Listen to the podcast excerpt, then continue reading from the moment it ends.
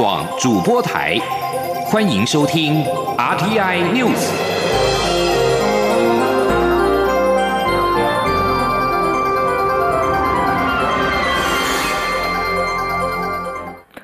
各位好，我是张旭华，欢迎收听这节央广主播台提供给您的 RTI News。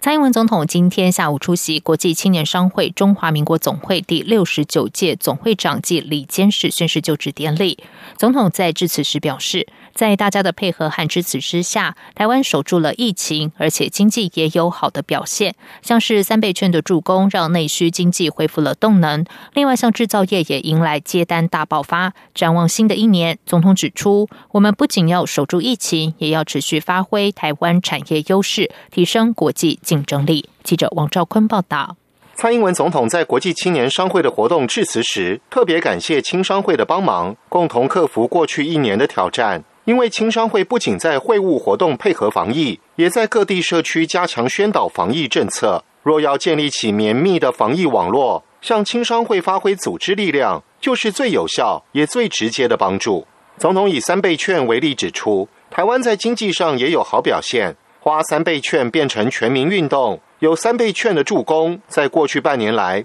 台湾的内需经济从疫情的影响中恢复动能，大家都有目共睹。像零售业和餐饮业的营业额，在去年七到十一月都创下历年同月新高。在全球经济衰退下，台湾经济是逆势成长。在元旦连假前，台股封关也创新高，全年涨幅达百分之二十二点八。另根据到去年十一月的统计，外销订单是连续九个月正成长。总统表示，过去这段时间的制造业迎来接单大爆发，除电子业接单双位数成长。金属、机械等传统产业的接单也逐步回升，增幅也普遍扩大。这都代表台湾制造、台湾品牌实实在在受到国际肯定。总统说：“新的一年，我们不仅要守住疫情，也要持续发挥台湾产业的优势，提升我们的国际竞争力。”总统同时期待借重青商会的影响力与协助，听见业者的心声，反映给政府，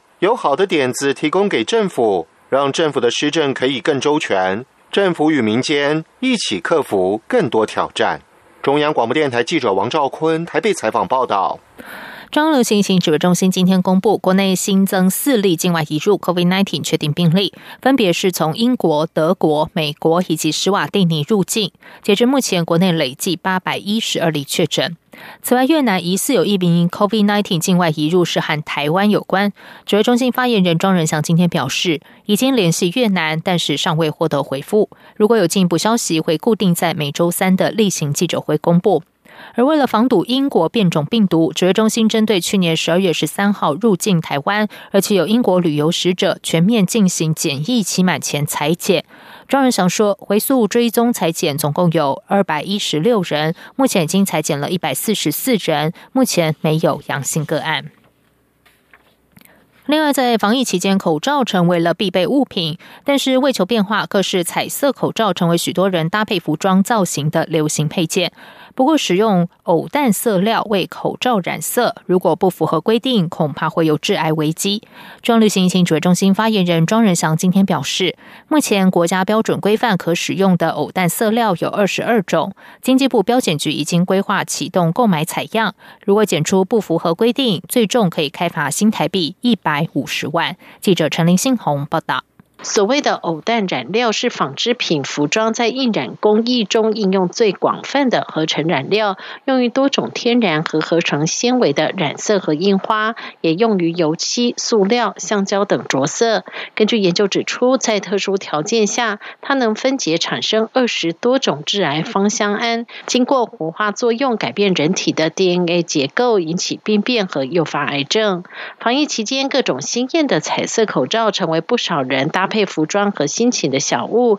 但这些彩色口罩真的都安全吗？行政院消保处去年初公布抽验市售非医用防尘口罩结果，检测二十五件有十七件品质不符合规定，二十二件标示不符合规定。值得注意的是，竟有两件防尘口罩含有致癌性偶氮色料超标。目前彩色口罩在台湾国内市面也相当多元。专家指出，口罩除了红黄色系、蓝色、黑。色也可能用到偶氮染剂，虽然只有最外层的颜色层较有可能使用到，不过民众长期佩戴，汗水和呼出的二氧化碳都属酸性，难保皮肤不会接触到，长期累积对健康有害。因此，如果戴口罩，最好还是单纯的蓝绿白色较好。中央流行疫情指挥中心三号举行例行记者会，针对媒体询问有关彩色口罩的议题，发言人庄仁祥表示，目前国家标准规范可用的是二十二种偶单色料，经济部标检局也已经规划启动购买采样计划，要揪出不符规定的彩色口罩商。庄仁祥说。标准检验局来执行一般口罩的这个标示品质跟流向的查核哦。根据这个国家标准所谓的 CNS 一五二九零一个纺织品的安全规范，它其实是有限定哦，使用二十二种的这个。偶氮的色料了哦，所以标准局它事实上也也会去做有关的这个呃抽检的部分啊，所以呃标准局它目前是有计划将启动市场的购样的计划了。庄仁祥也指出，标检局针对实体店面、贩售通路和网络平台购买采样，如果有检出口罩有不符规定偶氮饲料的有害物质，会依照消费者保护法相关规定来处理，最高可以处新台币一百五十万元的罚款。中央广播电台记者陈琳信鸿报道。国防安全研究院发布二零二零中共年报，指出中共对台认知作战可一可视为是灰色地带冲突，难区别平战时，而且会消耗民主资源。国安单位近期应该注意共军战略，并且支援进行没有烟消的战争。西元二零二零中共年报在中共认知作战的篇章当中，分析武汉肺炎 （COVID-19） 发生之后，中共的大外宣手段以及对台认知作战的手段改变及应应方式。国防院表示，由于中共未能及时通报和管控，造成全球疫情延烧，对外形象面临严峻冲击。二零二零年台湾总统大选结果也让中共受挫。同时，疫情爆发之后，中共大肆宣传捐赠口罩等医疗物资，但各国纷纷澄清防疫物资是出钱向中国购买，并且回绝北京希望赞扬中国协助抗疫的请求。中共此后便转为战狼式认知作战，大张旗鼓对外发动网络出征，搭配媒体报道和评论，企图以假讯息引发媒体跟进。国防院强调，民主国家应该积极投入资源，设置事实查核澄清机制，避免敌意国家或团体运用民主多元分裂性质制造混乱，进一步的消耗民主社会的资源。在外电消息方面，COVID-19 疫情在全球持续发威。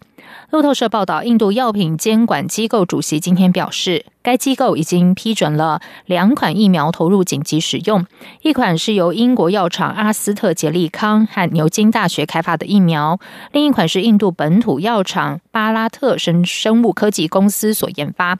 在此核准下，大约有十三亿的印人的印度即将在未来几天开始为民众接种疫苗。印度政府计划在今年的年中之前为三亿人接种疫苗，这是全球规模最大的疫苗接种计划之一。另外，COVID-19 已经在英国夺走超过七点四万人性命，位居欧洲第二高。路透社二号报道，根据英国政府在除夕公布的指导方针，如果同一款疫苗。的库存是不足的，可能会让民众混合施打另一种疫苗。英国已经在上个月给予美国辉瑞药厂和德国 B N T 以及阿斯特捷利康和牛津大学所研发的两款疫苗紧急授权。不过，这两支疫苗应该以两剂相隔数周的方式来进行接种，而非混合接种。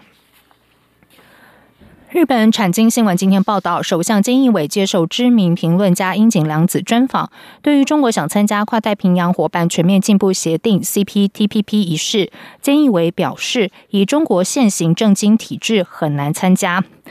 樱井专访菅义伟时表示，去年十一月，日本、中国、韩国、东。南亚国家协会等国家签署了 RCEP，日本很期盼印度参加，但印度没有参加。至于 CPTPP，日本期待美国参加，但美国已经脱离。对于中国想加入 CPTPP 一事，菅义伟表示，这个规定要求成员国必须具有非常高的水准市场开放，对中国而言，门槛其实相当的高。以上，央广主播台。